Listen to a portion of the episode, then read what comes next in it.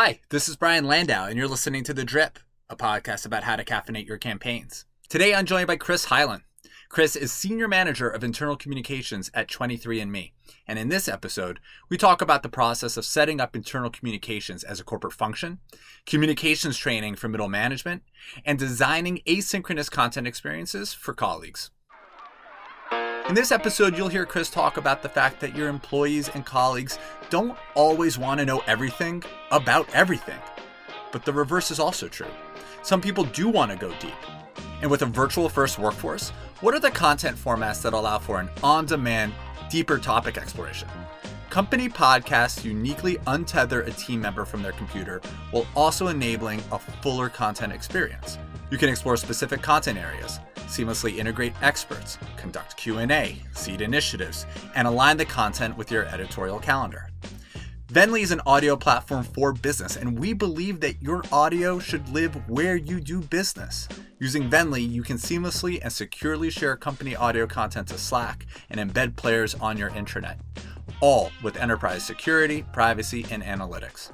Are you curious about how audio might play a role in how you communicate and message your employees? Email me directly at brian at vennly.co. That's Brian, B R I A N, at Vennly, V E N N L Y dot C O. And now, the awesome Chris Hyland. Hi, Chris. Good afternoon, Brian. How are you, bud? Chris Hyland is a senior manager leading the internal communications team at 23andMe. His combined tenure and background in communications and human resources perfectly demonstrates his passion for helping people understand the complex. Creatively blending marketing principles with the knowledge of HR practices has led Chris to successfully establish, build, and grow internal communication teams at both small and large companies.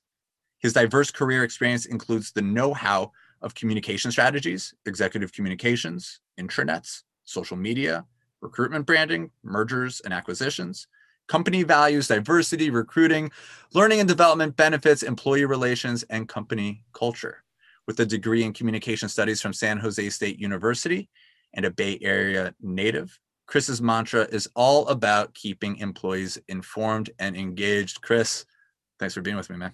Hey, I really appreciate the time. Happy to be here you were the first internal communications hire at 23andMe. And part of your job way back when was identifying and building reliable digital channels for internal use. Where did you start when thinking about that challenge? Was it getting executive alignment? Did you use surveys and focus groups of employees? Walk me through the process that you undertook. All of the above. Uh, you know, the very important philosophy with internal communications is that your customers are your fellow employees, and they're the ones that should be helping you shape any kind of internal communication strategy. So, for the first uh, three months that I was there, it included um, taking a look at the previous year's engagement survey because most companies already do that. So, all right, that's a data point. I went on a, listening tour across the entire organization, talked to different levels of executives, directors, individual contributors from all across departments to get their feedback about what's working and what's not working with internal communications. And then also we did an internal communication survey. And so we wanted to make sure we casted a wider net to get feedback again about what's working and what's not working.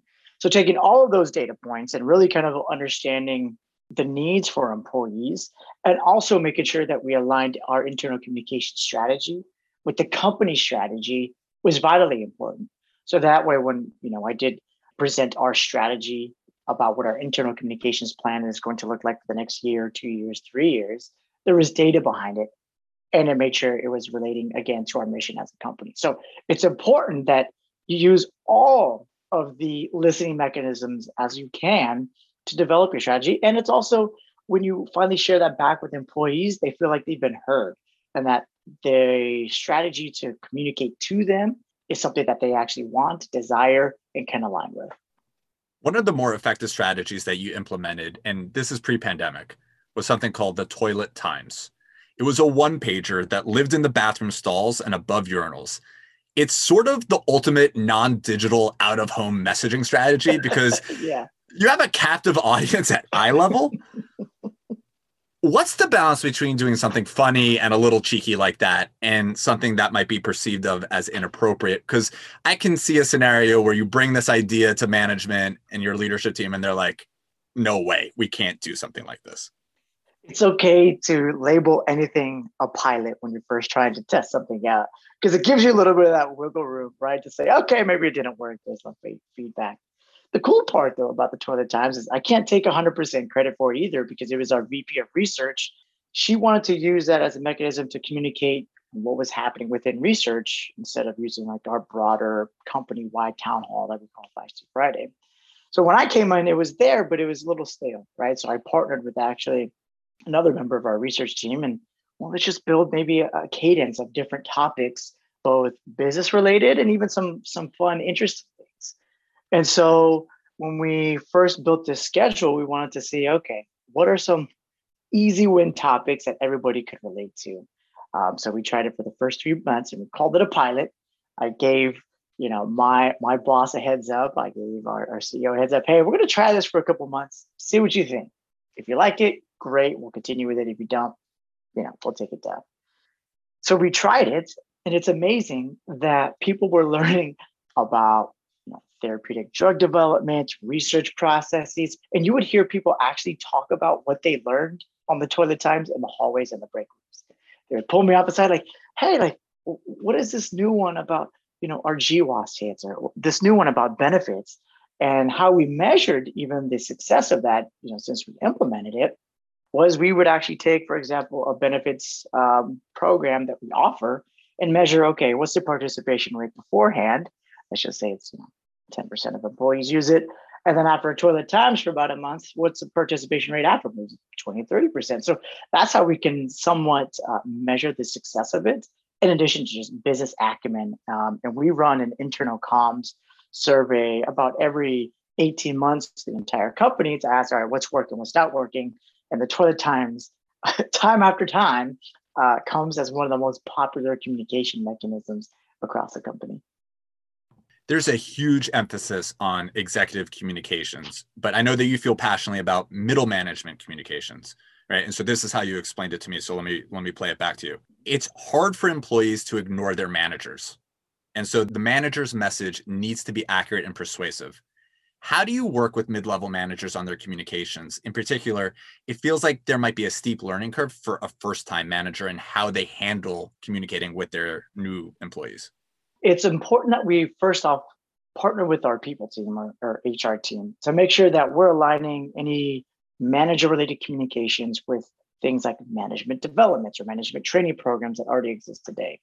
So once we align on that, we then um, want to what we do is we make cameos at a weekly, uh, we call it the weekly sync. It's basically directors and above once a month.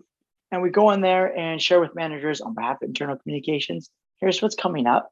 Here are two to three slides you can share with your teams about specific initiatives as well as talking points. And what this does, especially for new managers or even managers who have been uh, around the company for a while, it helps align that messaging that it, it, it continues across the entire company.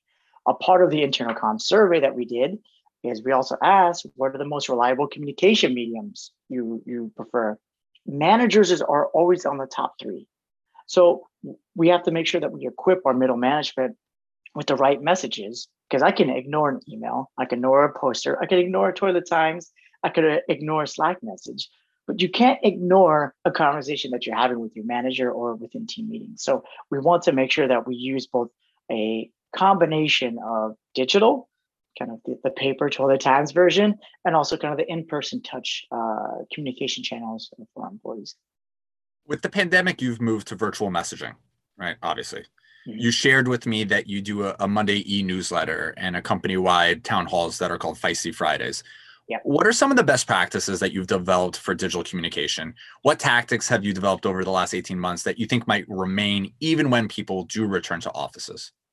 It's first acknowledging that everybody is not working on the same platforms, right? So some people pay attention to Slack, some people pay attention to email. Again, some people may pay attention to the managers better or our town hall at Feisty Friday. The important thing with any communication channel, both digital, in person, or you know, a little bit more rudimentary, is you've got to put the same messages across all of them. It may sound redundant, but you know, if you're learning something for the first time, like you have to hear it a few times before you actually pick it up. And so it's using our intranet, uh, which also features our a blog feature. So we highlight stories, we highlight people stories, which is, is very special for our culture, but also making sure that we promote those stories and those messages across Slack, across email, across our, our town hall Feisty Friday. So employees, by the time they hit Feisty Friday, which is our company town hall, they might have heard the message already once or twice, and that's okay. And we want to do that because we know people are so busy throughout the day, especially working at home. I have kids, uh, other people have kids or other commitments. It's very easy to to be disconnected or or uh, be distracted about trying to keep messages in front of you. So it's hit them where they are. It hit them across all of the spectrums, both digitally, in person, and in the rudimentary paper form. When we connected offline, you made the point that not everyone at the company wants to know every single detail about every single thing, and that's okay. How does that manifest itself in your messaging strategies? Because you just said, and I think rightfully so, you got to hit people in a bunch of different ways, but not everyone wants to be hit on every single thing, right? So, what is the balance here that you're trying to strike? So it's the uh, the too long didn't read kind of mantra, right? So even if we're doing like a quick snippet of a you know important message about you know benefits as an example, give at least two or three bullet points. But we also want to offer the opportunity to do a deeper dive. If employees want detail on a specific product launch or how we're developing certain reports at 23andMe or therapeutic drug development, it's important to give employees that opportunity to not only join um, a session where they can deeper dive into a specific topic, but also even make sure that you record it and publish that that happened and giving opportunities for employees to rewatch it afterwards in case they do want to go back and say like you know what? Actually I, de- I do need to know that. And that's why it's important also that we equip our managers with here is something important to reinforce with their team. We're offering these lunch and learns about this new product launch. We encourage your teams to go. If they can't it's okay. There's other ways you can find it.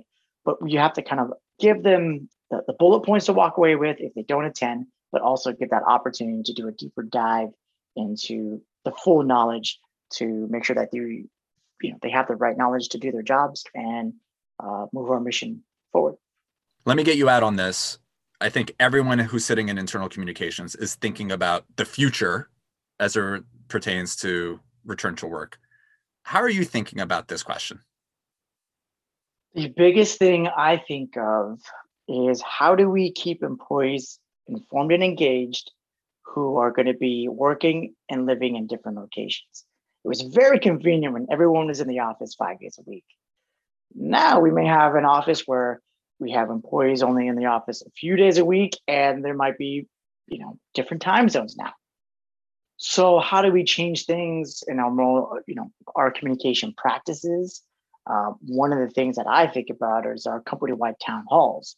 When we're at the office all the time, we encourage everybody, yeah, got to be there in person, got to be there in person, got to hear our goals and updates from the executives. But this new working from home mode, the experience for many employees has been better because they can see the executives talking to them. They can see the presentations uh, without having to look on screens that are far away or looking around people. So then, how do we offer that kind of engaging experience? How do we solve for remote first for like a company-wide town hall using Zoom and other mediums in that way, but also still offer that in-person opportunity. So that's one thing I'm thinking about. And then secondly, how do we, you know, is there something more that we could do like on mobile phones? Can we offer a mobile phone app uh, to employees? We got to make sure our intranet is more mobile enabled. So again, what, how we're thinking about is is let's solve for remote workers first and then it's easier to pull all the in-person stuff back in like the toilet times or other tvs because that's we already know how to do that. So how do we make sure we solve for that experience and especially these company-wide town halls or where we may just have this company feisty friday just on zoom instead of in person. Again it, there's nothing wrong with labeling something a pilot for the first few weeks or months to see how it goes and then pivot.